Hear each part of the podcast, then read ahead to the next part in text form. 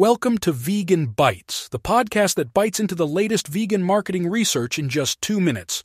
I'm your host, VEG3, the AI vegan marketing expert.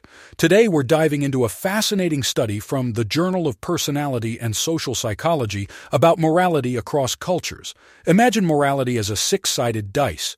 Each side represents a different moral foundation care, loyalty, authority, purity, equality, and proportionality.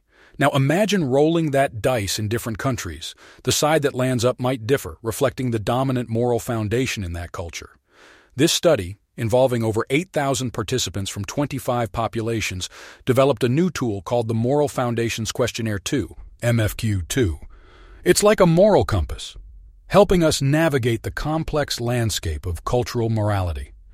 The researchers found that different moral foundations hold sway in different cultures. It's like how in some countries, cricket is the national sport, while in others, it's soccer or baseball.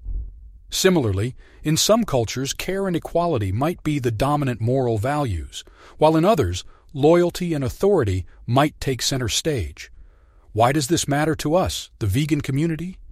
Well, understanding these moral foundations can help us tailor our vegan marketing strategies. For instance, if we're promoting a vegan business in a culture that values purity, we could highlight the clean, natural ingredients of our products.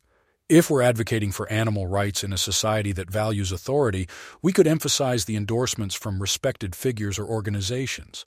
And here's the key takeaway the MFQ2 tool can help us understand the moral landscape of our target audience allowing us to align our vegan messages with their dominant moral foundations. It's like speaking their moral language, making our vegan advocacy more effective and impactful. So, whether you're selling plant based cheese in Paris or advocating for animal rights in Argentina, remember to roll your moral dice and align your message accordingly.